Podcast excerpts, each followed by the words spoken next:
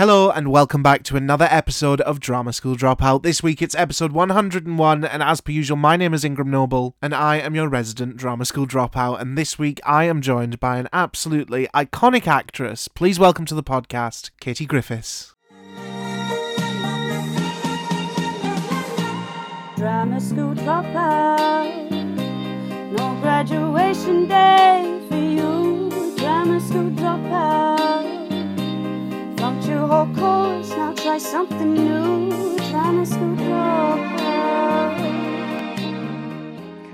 Welcome to the podcast. How are we Hello, I'm very well, thank you. How on are this you? fine Wednesday? It's it's afternoon now. It's I afternoon.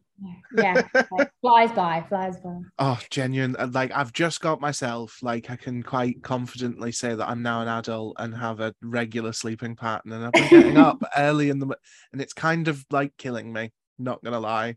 Slowly but surely. Yeah, Ah. yeah. I'm missing staying up till five o'clock in the morning. Can't lie to you.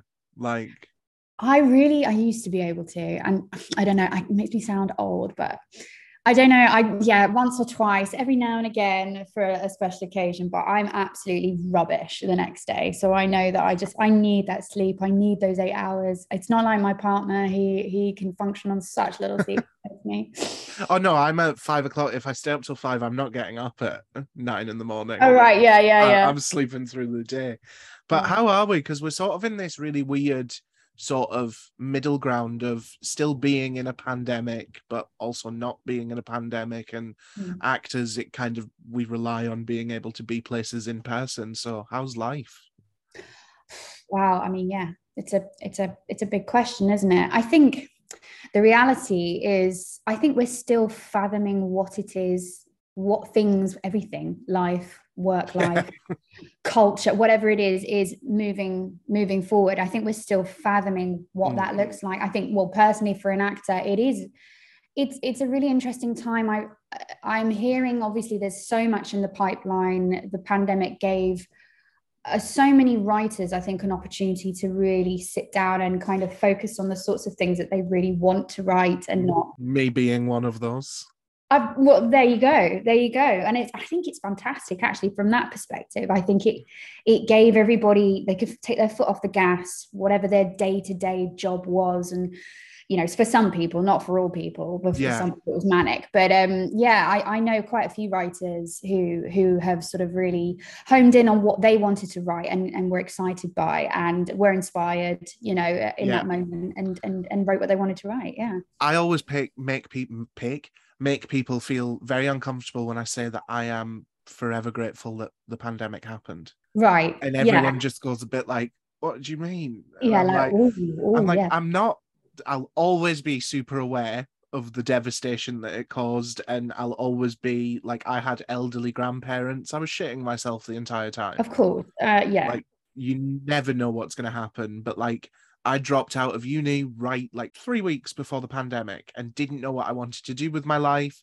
Me and my friend decided to write this play, and we had absolutely no time. Like, society pressures were getting to me of like, oh, got to get a job now. I'm Mhm. not at uni Mm, mm, she was working a full-time nine to five office job and then she works at a bar after that office job so she's like Yeah. we had no time and then lockdown happened and suddenly we had all of the time in the world yeah yeah i yeah i think it's it's it was an interesting one and i think obviously there were some people that were felt more like i'm trapped trapped in my house and i can't Yeah.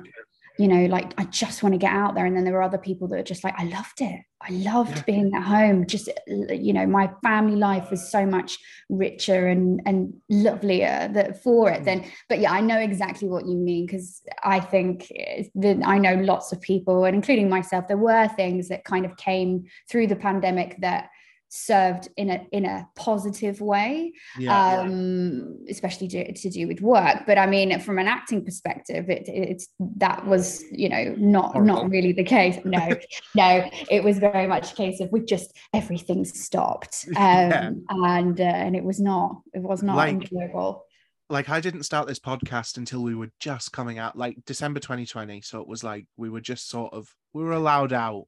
Do you know what I yeah mean? oh, I see okay. The amount of people, I'm like kind of like I could go another one. The amount of people that are like, had you tried to do this six months earlier, we would have had the time to come on. Sure. One Yeah. of those being Leonardo DiCaprio. What? And Oh they were, my were, if you had messaged during the lockdown while he was sat at home, we could have made it happen. Oh no. Well, So, maybe. so I'm like, Boris, Boris, um, want, want to put us back into lockdown? Yeah. Um, no, I'm Oh, kidding. yeah. I'm kidding. We don't want to go back into lockdown.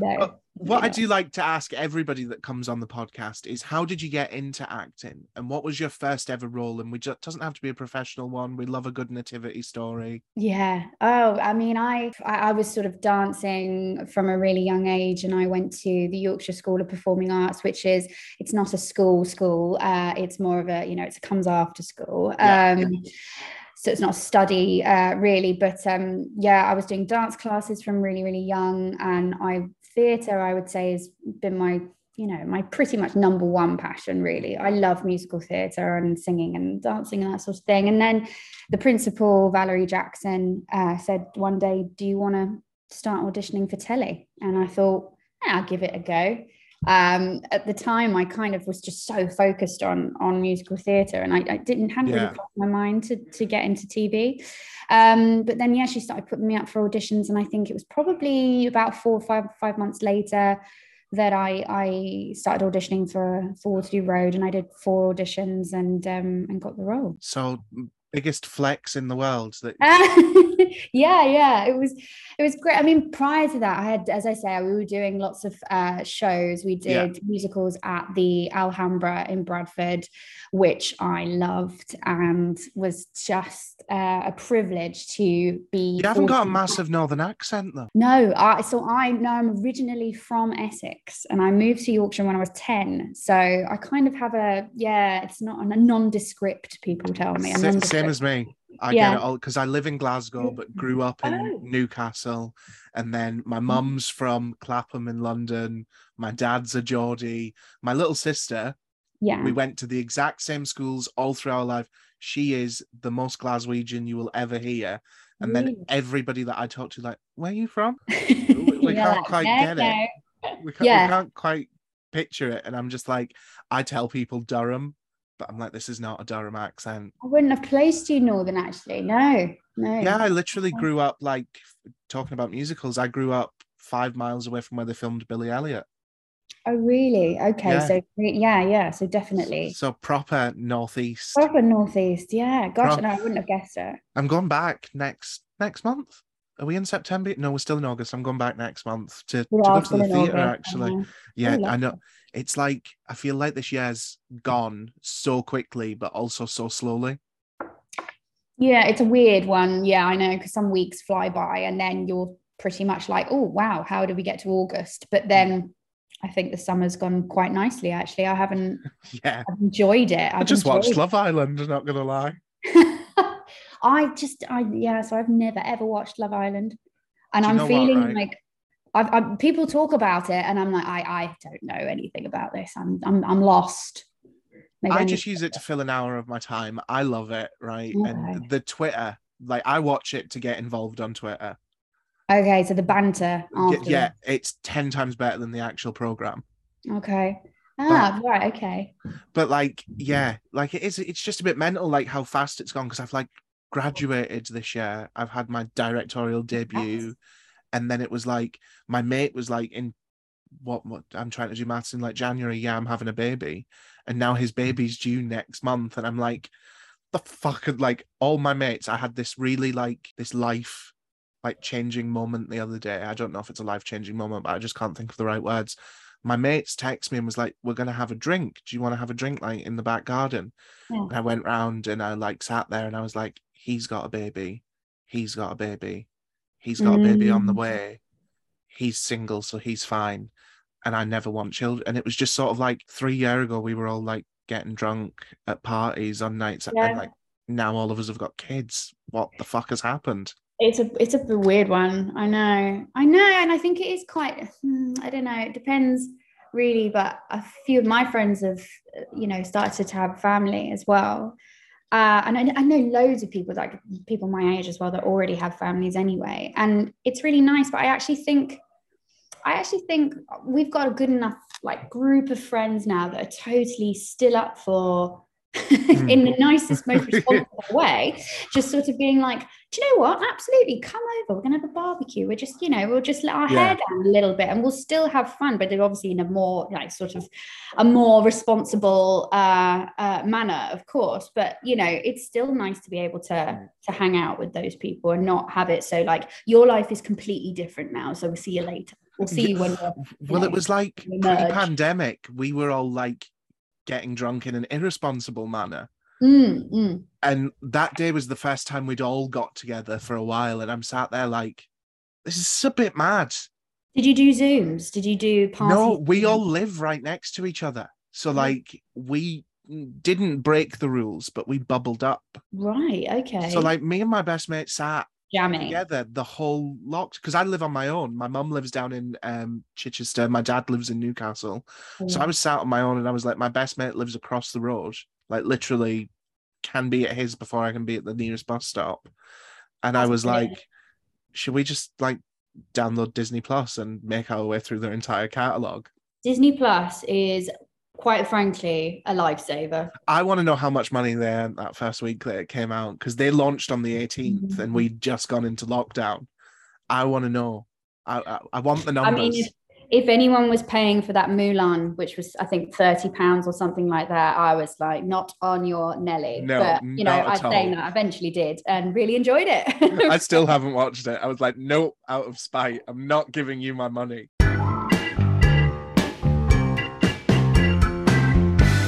The sold out five star play is returning to Webster's Theatre. This is where we get off by Ingram Noble and Heather Spiden follows the Moffat family through some of the most difficult days of their lives. Yvonne is seven months pregnant, her husband Philip is constantly disappearing and leaving dodgy phone bills behind. Their 18 year old son Lip is debating joining the army and trying to navigate his love life, and their dog breeding, sex toy selling neighbour Rhonda is still doing her weekly shop in their kitchen. How will they cope with the unexpected arrival of an estranged family member? Make sure to get your tickets from the link in the show notes below to see This Is Where We Get Off at the Webster's Theatre on the 11th of February 2023.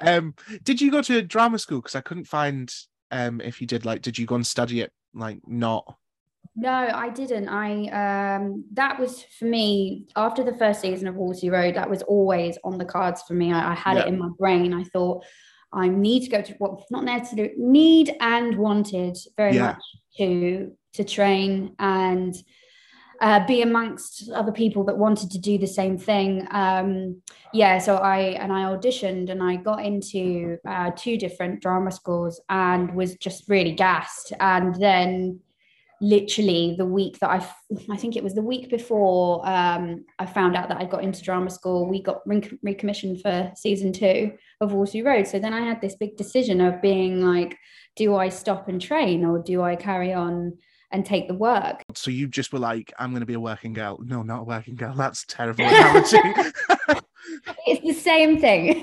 but do you know what like i feel like that was the right decision to make because Mm. I had having gone through drama school like and having spoke to like 100 and odd plus actors now on the podcast feel like everybody has came to the same consensus of well you learn more on your first week of the job anyway yeah, yeah. I- That was what was that was what they said to me, really. I had the same. Where did you go then? Where did you train? So I initially went to a university very, very close to no, no, it's not actually. It was in Edinburgh. I'm not going to say where it is because I had a shit experience, and they don't deserve Ah. airtime.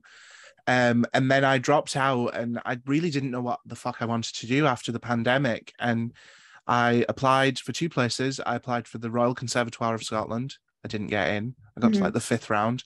And then I applied as a backup to a college near me Mm. that offered a degree. And there was like such a snobbery in my mind when I got in. I was like, I've gone from a really prestigious drama school in Edinburgh, Mm. which you can probably figure out. Um, and I'm, Mm. now I'm going to a college, and it was like, do I do I really want to do this? Do I just take another year out and like figure out what I want to do and work on my auditions for next year? And Mm, honestly, I'm so glad that I ended up there. really, It was a like, good- yeah, it was a so good good. experience. like Mm. we had these i think because now because a lot of people actually ask me for advice about going to drama school because i fucked it up once they're all Mhm. like let's not replicate what he did Mhm. and I, I tell people now my biggest tip is figure out where's right for you.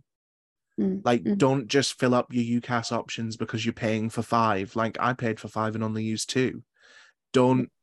And I think the good thing about New College Lanarkshire was all of the lecturers were still actively working in the industry.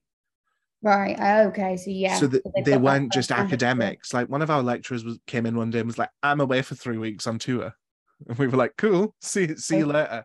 But I think that they understand more than an academic what it means totally. to work in this industry, and Yeah. I don't know, it was it was so beneficial, and like I, I agree. the stuff that they did, like we had a whole module where just random people would come in and do mock auditions. what you've said from having people that are uh, trained to actually train others as well as living out the job i think to myself that takes a special sort of person to me Yeah, because it means you're i don't know you can, can be completely submerged in in your art and your your world and your professional job as um, if you're an actor or a singer or whatever they were doing. But at the same time you're like very very open and of a mindset that no i want to continue working with other people. This isn't just yeah, this isn't just about me. And it also shows their level of passion and compassion because yeah, hundred percent. That yeah that level of knowledge and when you're already working in the industry it's it's so important to anyone that's starting out because um, i mean you people ask the question how do you get into it there's a million and one ways you can get There's not a way. there is exactly. There's no way. There's no one specific way. But if you come with all that knowledge and you're able to give young people or younger people that that you know knowledge that you already have and that those expertise and that life experience, it's it's so invaluable. So The- I was like, great place. the whole thing for me was the contacts that we received. Mm, Like we had a, a mock audition with the artistic director of Bard in the Botanics. Like who as an unknown actor that has no professional credits can get in the room with the artistic director of Scotland's largest Shakespeare rep company? yeah, that sounds pretty. Like pretty how can you get in the room if you don't know these people? And like and that's the industry isn't it It Yeah. is a lot of you know people are you know we're sort of going over old ground but it is like who you know rather than what you know in in so many different ways Yeah. It's- yeah A hundred percent. And I feel like even like that's what I tell everyone: make as many connections as you possibly can. Go to the theatre, even if you think the show's shit. Stay back, talk to the director, talk to the cast, make Mm, yourself like known. definitely oh God. If they don't know you're there, they can't use you. Like every show that I go to now, regardless of my opinion of the show, I Mm. make sure to either stay back and talk to people, or if I can't stay back for whatever reason, they're getting an email off me the next day. yeah you sound like you're very you're really proactive in that sense I'm really not. well I I really wasn't when I was I guess when I was first starting out I wouldn't say I was like that at all I was actually quite I think I was quite reserved in in mm. just I think sort of so focused on doing the best job I could that I in terms of making connections and that sort of thing and networking I my mind was not there Yeah. to begin with I would just hang out and say hi and you know be, try and sort of be on set and be present and do my job and chat to people for sure. And it's in my nature, I'm a very friendly person.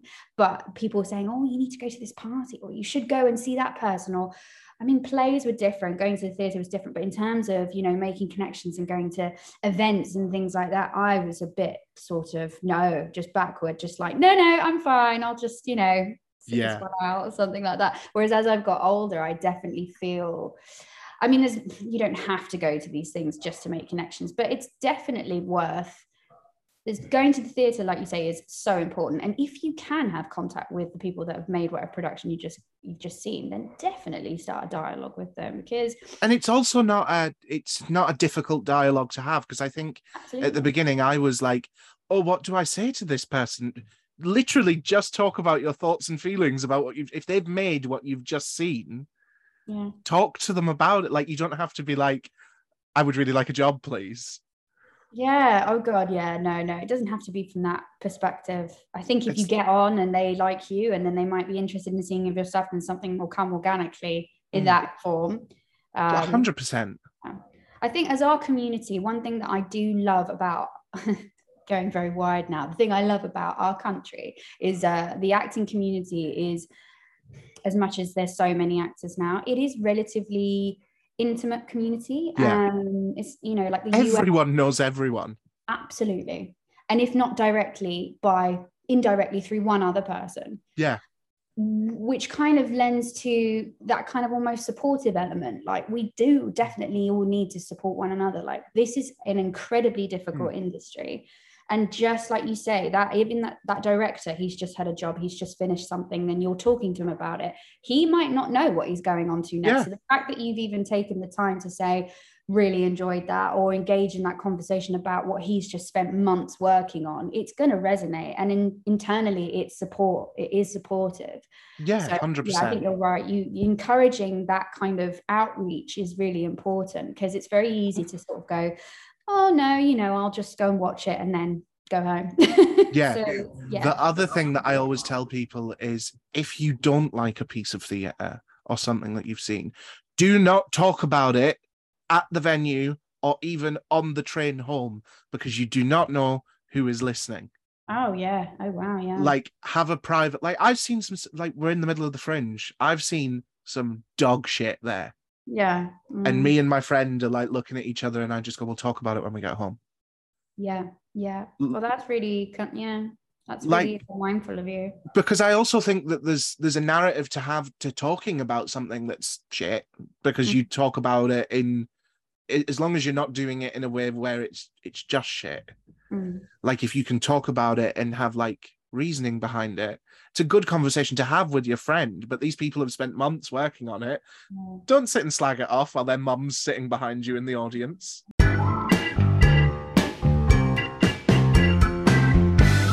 A question that I do love to ask everybody that comes on the podcast, and it's something that absolutely fuels my life, are crazy or funny stories from either drama school classes or sets. Do you have a crazy or funny story? Oh, I mean, working, I think with working with Adam Thomas full stop is just the funniest. yeah, it just it just makes me laugh pretty much consistently all day. And um, um he's got such energy about him where it's yeah, so every day on set is is, is fun, it's funny. Um but I think I think a story that I sort of think back on ages ago. It's actually it's quite it was quite a horrific incident, but actually we were it was my first series. So Waterloo Road was my first professional job, as I Yeah. say. And um, I think it was yeah season one, episode three or something. I, I can't fully recall, but I had to. I was having a very heated debate with uh, Lauren Drummond and Jill Halfpenny, who obviously played Izzy and Mika, and I had to pick up a mobile phone from Jill's hand and I had to throw it um, off camera. And we rehearsed it countless times. And the bless them, the, the crew were holding up this huge black piece of material so that when it hit the floor, they would basically cushion the sound. So it wouldn't Yeah. go over the dialogue. Um, but we, we had a wonderful, wonderful sound department, and I forget his name, but one of the people that worked for sound was he was holding the boom, and we'd rehearsed this sort of move, as it were, maybe six, seven times. Each time I hit the curtain or the piece of material perfectly, no sound, no nothing. So, but this uh, obviously, you know, we shout action and we do the thing for real. And I pick up the phone and I threw it with the most force I think I'd ever thrown it, and it managed to get him right in the face Oh wow. and I was absolutely to the point of I was just absolutely shocked completely and I thought oh my god and there was just there was this, you know when you get a tiny little gash on it he had a, like a small gash on his head but there was so much blood. So much blood. And I'm laughing now. It was horrific but the best thing about it was he got up and he came over and he put his arm around me and he said it's absolutely fine don't worry. It doesn't it doesn't even hurt. He said I'm just off to the hospital now. Just- just off to the hospital it now." doesn't hurt. And I didn't hear a word afterwards. And I kept asking the producer, I said, Is he okay? Is he okay? And he was back to work the next day with stitches in his head. And I just thought, You trooper. But I felt Just a mild concussion. it was just, yeah, it was just a mild, nothing, nothing serious, just a gash on his head. Because mobile phones, like back then, they weren't like a brick, tiny like a small brick. Nokia yeah, yeah. N64. yeah, yeah. Yeah. So yeah, but oh, I mean, just luckily enough, it didn't hit anything. It was just lit. It was just this small, you know, it hit his head, but then it was this caused this massive Yeah. reaction, and all I saw was just, you know, he fell to the floor. It was very dramatic. Mm. It was terrible, terrible. But he was an absolute trooper, and uh, and and just was at work the next day and came to me and said, "It's absolutely fine. Don't worry." So I felt terrible. I'm But just yeah, off to the um, hospital again. I'm just yeah, I've got to go for my checkup, my mild concussion. When did you find out Waterloo Road was coming back? Because I found out before everyone else because somebody spilled the beans on the podcast, and I was like, "No, you're a fucking liar. It's not coming back." Really? Oh, you're Yeah. no God. I, I won't. I won't yeah. tell anyone who it was, but it it, it wasn't even somebody who had been on You're not going Waterloo to Road. expose them live on air. No. Yeah, and I didn't know how she knew, and I was like, "You're a fucking liar." She sounds like she's the one in the know. Um, good for her. I mean, I found out sort of maybe November last year. Oh, I Um, found out well before you. Then there you go. I, I found out in it was the summer of last year. well, there, well, I, I, this is not the first time I've been the, you know, nearly the last to know about anything. So And do you know what? I kept that so. I didn't tell. I took it out of the episode. I didn't tell anyone because I was like, "No, that's a lie." That and I don't want to look like an idiot. well, you've also got very high morals by the sounds of it. So Oh, um, I take out lots of stuff that like people say. Like if I if I wanted to be a dick, yeah, you you Mhm. would have the uh, the uh, ammunition. To just even the way people talk about COVID, I'm like, I'm not going to put that in because that could possibly get you not into trouble, but people would probably try and cancel you for that. like controversial. Oh yeah. Oh really? Oh, Yeah, there's one episode that we spent a good 20 minutes arguing about it, and it's not out yet, and I still don't know how I'm gonna approach it. edit round that. Hmm. Mm. I think yeah, I found out in in yeah, I think it was November, and I had a lovely meeting with a couple of producers. Um, and God, yeah, I mean, it was just very exciting, and I was I had no idea throughout the pandemic how successful it had been on iPlayer. Yeah. Not a iota of a clue and it was when they sort of said oh you know how well it had performed and and also the exciting thing of it finding this new audience you know with young people and then somebody came up to me in the street and i think that this girl she must have been maybe 10 and she said are you are you chloe from waterloo road and i thought i'm not sure if you were even born Oh, when we yeah. were on tv it's just it was mind-blowing honestly and just hearing you know that they were going to bring it back it just all was it was incredibly exciting. It was slightly overwhelming, but also just wonderful. It was just such a lovely, lovely feeling. Were you on board to return right from the beginning, or was there a bit of you that was like, I don't know if I want to do this? No, I think I was I was very excited and also just really happy to hear how much people had embraced the characters Mm. um, again. And Adam and I were saying, you know, do you have any idea how how much people enjoyed the show? We were like, well, we knew at the time when it was when it was on, we knew that people were talking about it and that it was success, successful and that people really enjoyed it. But we had we didn't know that it's kind of got this new lease of life. Not a clue. Um, but yeah, I think to be honest, it, took very little convincing. I was very little. I really- very twisted.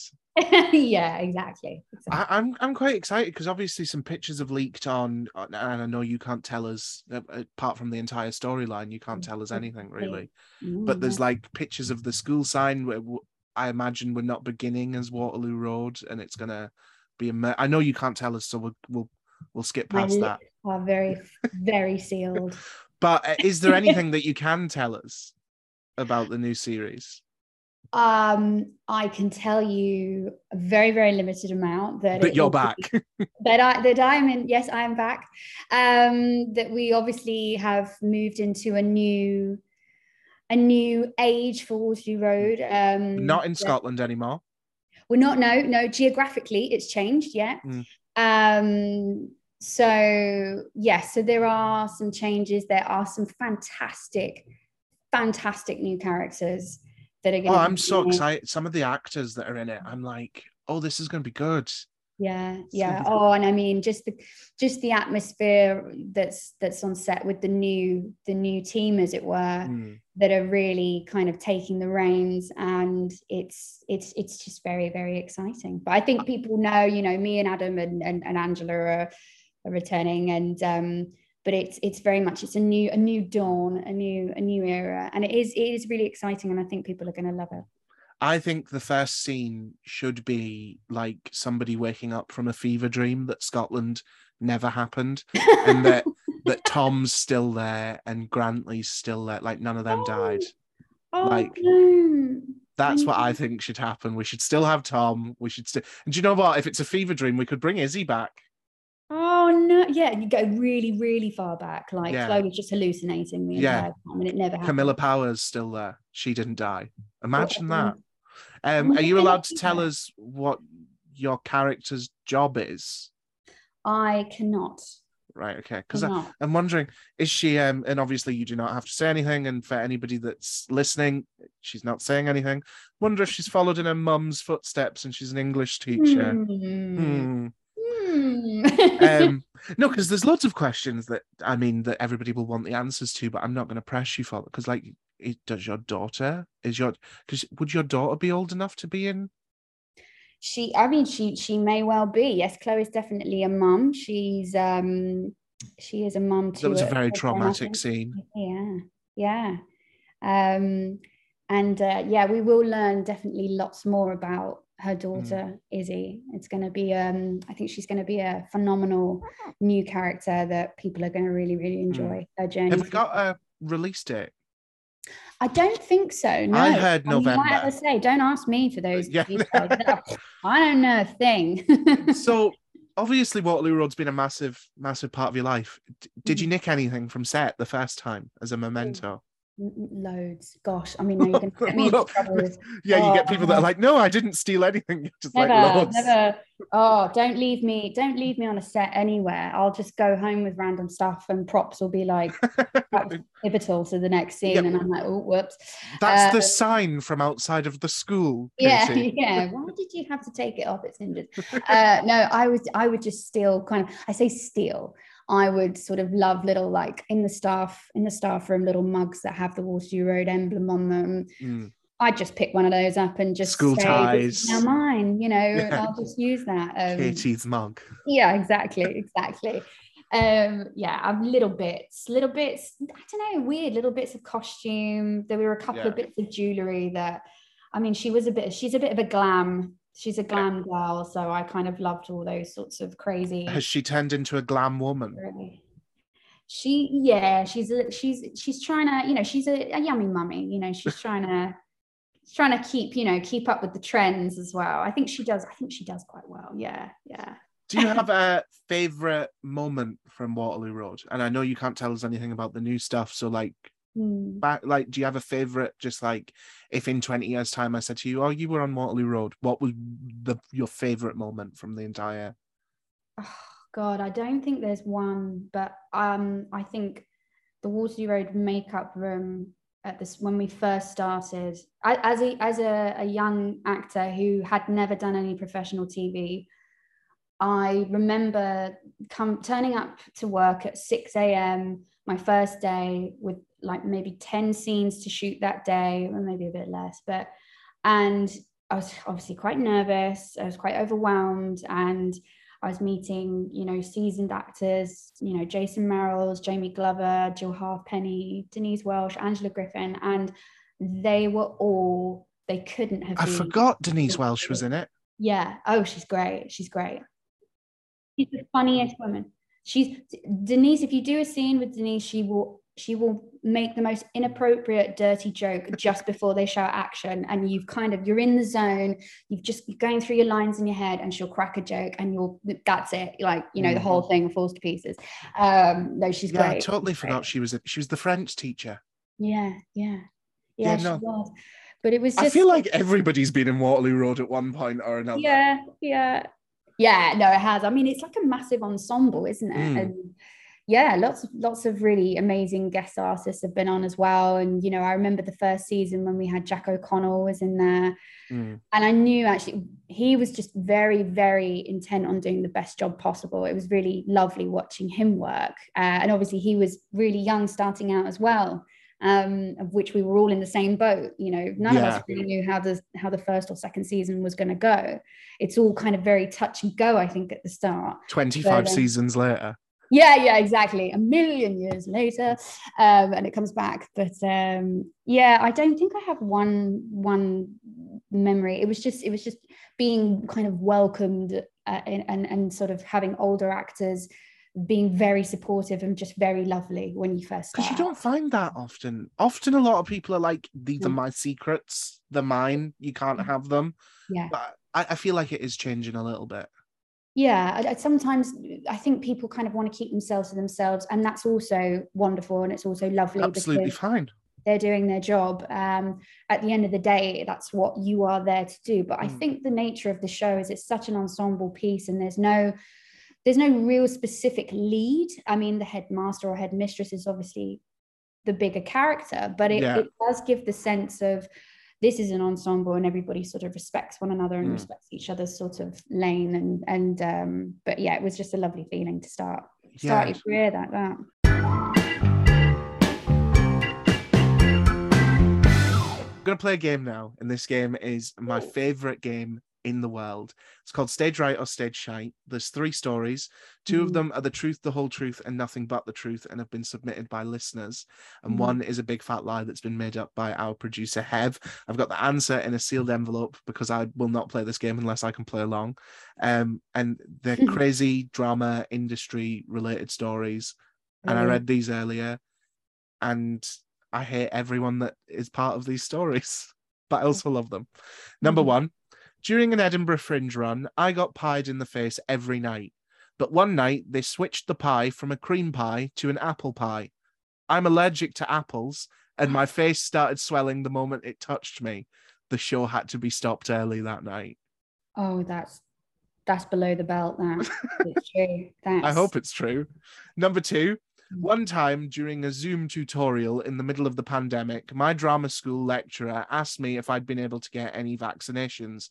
And for some reason, I said, Yep, I'm fully waxed. I meant to say vaxed. Number three, my never live down moment is when I had an entire show stopped because I kicked my cast member in the face whilst wearing roller skates and gave him a concussion. whoa oh dear no oh dear, oh dear. Oh, the, the waxed I one I kind of hope true. that that's true because that I mean Yeah. for slapstick comedy effect I'd Yeah. love to see that See, I feel like they could all be true. I hope the apple pie one is fake because obviously we don't want no allergic reactions. yeah allergies they suck um The waxed one, 100% true. it's got to be The amount yeah, of times easily I- easily I've said. never said this before, I called a guest mum once on this podcast did you? and it was a man. that's the best part of that story Like, like we all say shit that we shouldn't say at some points, and we all say, I don't know. I'm gonna go for number one. You don't have to follow me. so I'm voting now for the one I think is true or the fake one. So whatever one we think is one. stage shite. Mm, Yeah, I, I would. I'm to stick with one as well. Yeah, I just feel like And also apple pies. I don't know if you if it's like a McDonald's apple pie. They're very very hot. They uh, I burn your mouth. Love know, McDonald's you apple pies. any- Well, they said a cream pie, so I'm guessing it's like a oh a you know, cream pie, and I thought they it was said- an apple cream. no, it was a cream pie, but they Apple switched pie. it to an apple pie on one night, and they were allergic to apple. take apple pie to the face. That's just that's poor Yeah. I do feel like that's also like what Mm. pie should we shove in somebody? One with bits in. yeah. I feel like that's a bit shit. one where they number have- three. Oh n- what? Oh, What the fuck? So no roller skates. I'm so glad the waxed one is true. Yeah, definitely. I mean, I'm sure I've probably said that. Yeah, fully waxed. a few times. Yeah. Don't worry, I've got it under control. oh no, I love tho- that game so much. It's my favorite thing Mm. ever.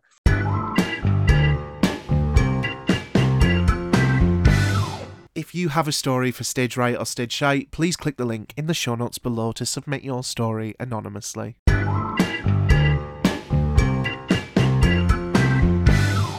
But a question that I ask everyone on the podcast is if you could pick anyone in the world, but they have to be alive, to do a two hander with in the West End, who would you pick? Oh wow. Okay. Dead or alive?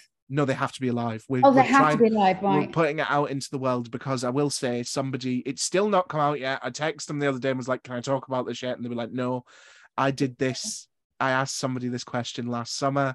They said whoever they said. Three weeks later, they text me saying, "By the way, I've just booked a job with whoever they said."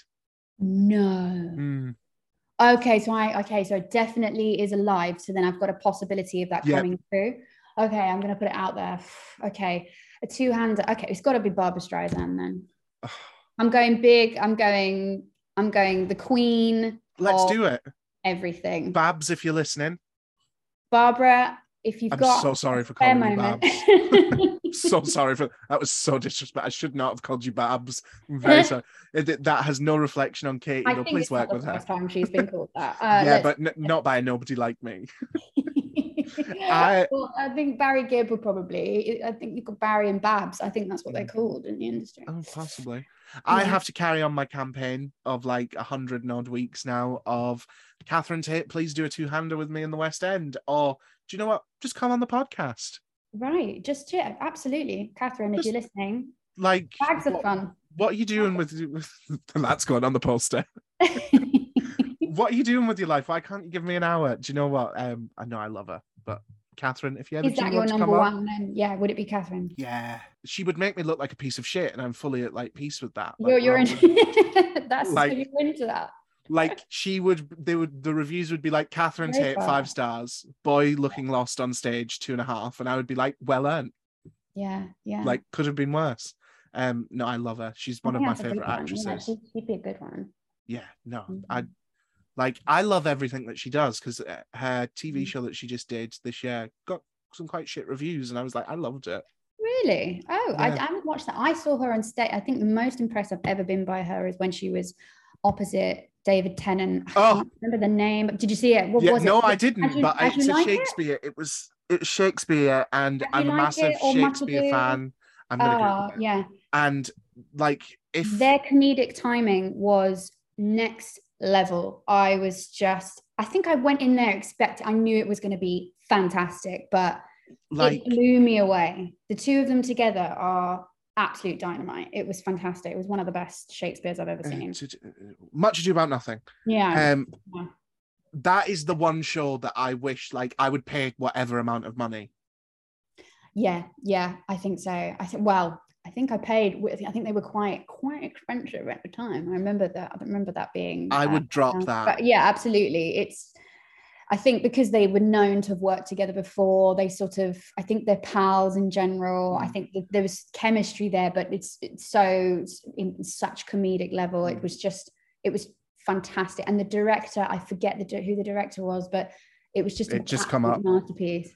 sonia friedman Oh, of course. Oh, right. Sonia Friedman. Oh, as a director. Oh, oh well it might not be it just says um catherine tate Oh, played beatrice to david tennant's benedict in sonia friedman friedman's west end production of much Yeah. ado about nothing so that might be the producer i don't know Yeah, uh, she's producer. Yeah. like one of my favorite Catherine. Tate sketches is Lauren in the Shakespeare class where she's like, Anastasia Bovered. Oh, oh Bovered is my face. Oh, I love it. It's like it's top tier comedy. So Catherine Tate, I bloody love you. Please come on the podcast. Um, do you have a worst audition story? Oh, I mean, how long have you got left on this podcast? No, I think yeah, and oddly enough, it happened. It was it was for a film. I can't remember the exact film, but it was probably going back six seven years ago. I'll always remember it because a friend of mine had gone in for it was a two romantic leads, and a friend of mine had gone in for the the part of the, the male part Mm. and um, we were joking, laughing and joking. We'd known each other for years, and we thought, oh, how how cool, you know, how cool would it Yeah. be to work together? But also, how completely awkward would it be if we were just, you know, playing out these characters? Because you know there was a lot of physicality involved and a lot of kissing, and of course, like as actors, you've got to step up to that. But we were just giggling in the instead of focusing and looking at our lines that we should have been doing before we went into an audition. We were just giggling and gassing about life, and uh, he came out and he just looked at me and just said that is the worst audition i think i've ever done and i went in and i said oh, wait for me outside and i'll come out and then he said okay so he waited and then i went in and i completely just fluffed my lines wasn't funny there was parts where i was supposed to be funny and it was just it was just terrible and i could just see that it was like eyes glazed over producer looking at me going okay, Is no. this over yet? Is it? uh, Yeah. How how long do you have to stand here for? You can just Mm. go. You know. Yeah. Sort of. So I left, and then we met each other outside, and then literally within ten minutes, we both had a phone call to say, could we go back later that afternoon? And it was very odd because then it was a new set of people in the room, and they went, so we would love you to run these scenes together. And it was the romantic scene. And so we had to actually do the romantic scene, but we were so awkward because number one, we thought we had done a terrible job in the first bit. And now on top of it, we then had to kiss one another. And it was just, it was Hmm. just an awful, awful experience. So I mean, it's sort of, it's sort of one of those you gotta, you gotta live out because it's just, it's just too awkward. Mhm. Mine is fairly recent. I- I've told the story on the podcast, but I'll tell it again because it's been a while. So, we, a part of my uni module I was talking about earlier, we did lots of mock auditions. One was with Johnny McKnight, who is a very famous um, Scottish pantomime producer, Yeah. yeah. and we had to sing. And I am terrified of singing. Like, makes me feel ill. I can't sing. I'm tone deaf. Like, but I was like, gonna put my big boy pants on today, and I'm, I'm gonna like do it because there's not. I feel like it's better to just do it and be terrible than not do it at all. then to, for absolutely, yeah. I. I feel like I might get a little bit of respect for just big boy panting it and Mm, doing it. mm. But I was like, I'm gonna technically cheat and I'm gonna do a rap. Ooh, right. nice. And I, I was like, pantomime, what can I do? And I, I thought of Court of King Caractacus. What's that? The ladies of the harem of the Court of King Caractacus. Oh just- wow! Wow. and I can talk quite fast. So I was like, I can do it. And there's a whole spiel where like you have to do the full sentence, and it's like the witches, the boys, the and I was like, I can do this, right? So I, I did it. You've made just made life harder for yourself, surely. It was it was fine. But when it came to performing it in front of people, I bottled it and was just like, the ladies of the harem of the court of King Kara-" and it was just shit. And then I did a monologue and I, I'd just done a monologue that I had in my back pocket. And then they turned around and went, okay, it's a children's pantomime that the singer of the song that you sang is a convicted sex offender. No. Why why did you think that was appropriate? And I went, didn't think about that, not gonna lie. And then they went, and in your monologue, you started talking about taking ketamine. It's for a children's pantomime. And do you know when you just Nailed sit it. there and go, I've made all of the wrong choices. I'm definitely not getting a job off this man, but it's going to be rude if I just stand up and leave.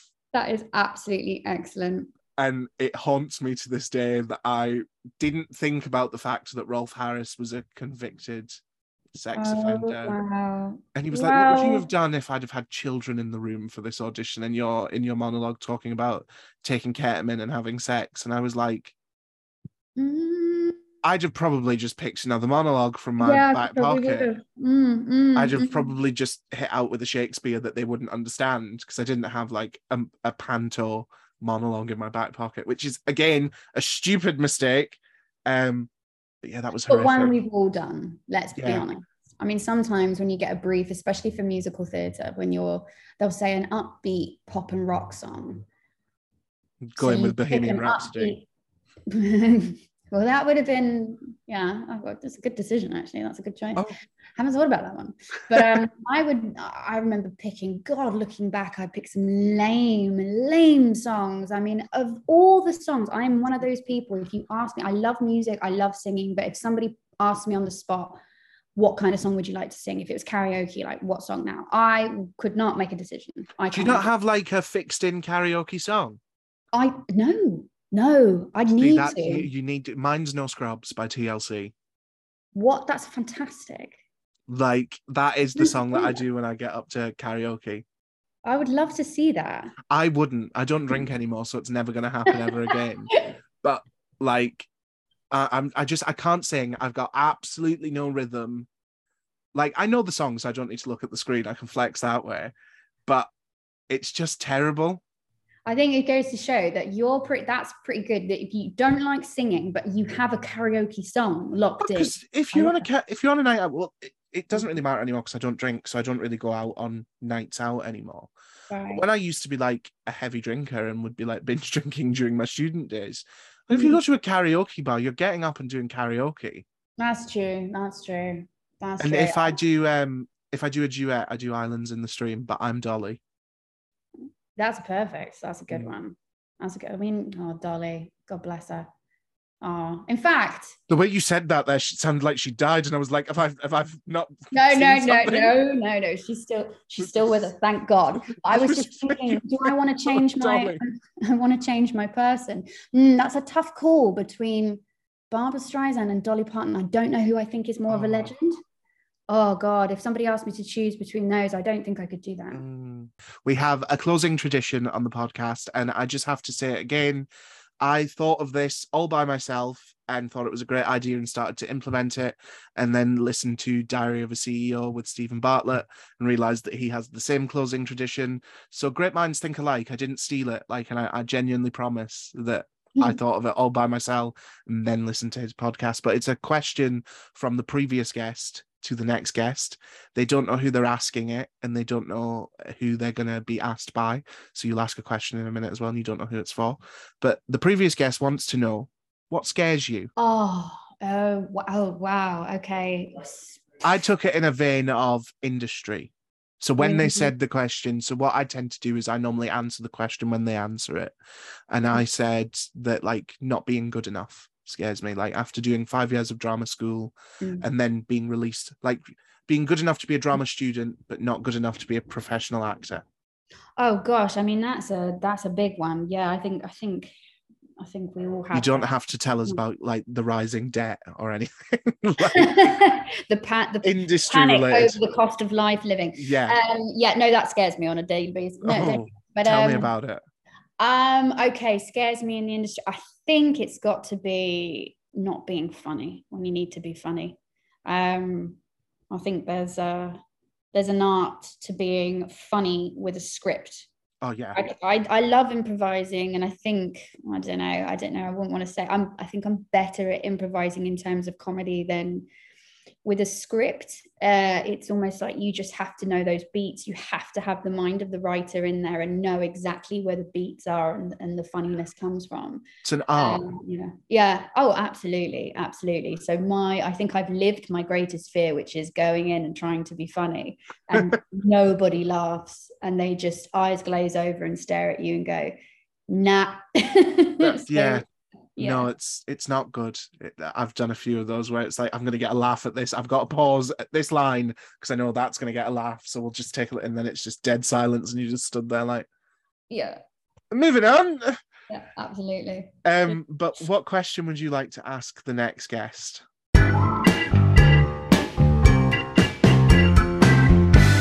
Where can everyone keep up to date with what you do? Because I couldn't find an Instagram.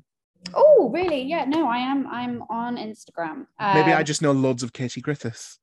Well, I can't believe what you're talking about. You speak to one more than one Katie Griffiths? Well, like if I look, because it's really awkward because I did search before, yeah, and they're all and they're Oh, all I've followed a- by people I know.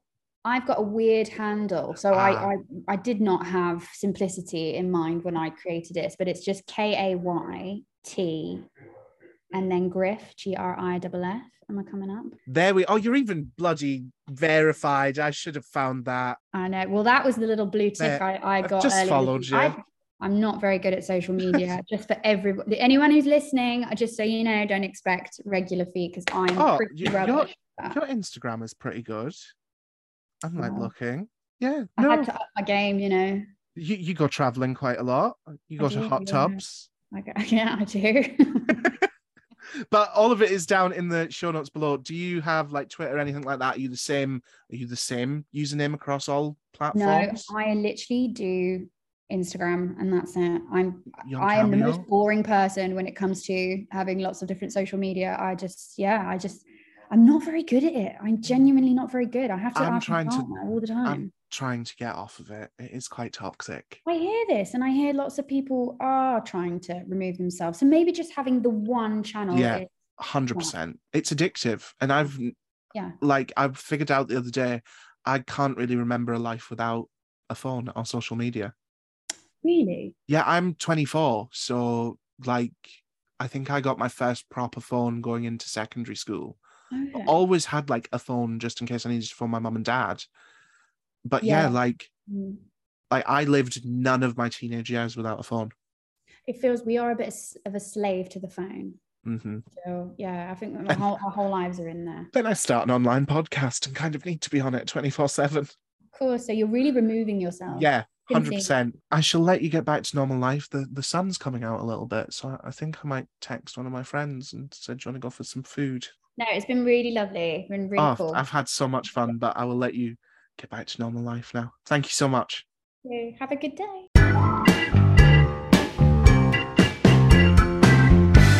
And there we have it, another episode of Drama School Dropout, episode 101 completed. Thank you so much to Katie for coming on the podcast, and make sure to follow us both on social media, which you'll find down in the show notes below. If you're feeling extra generous, please go down and leave us a rating and a review. It's so important. It really helps independent podcasts in this massively oversaturated market.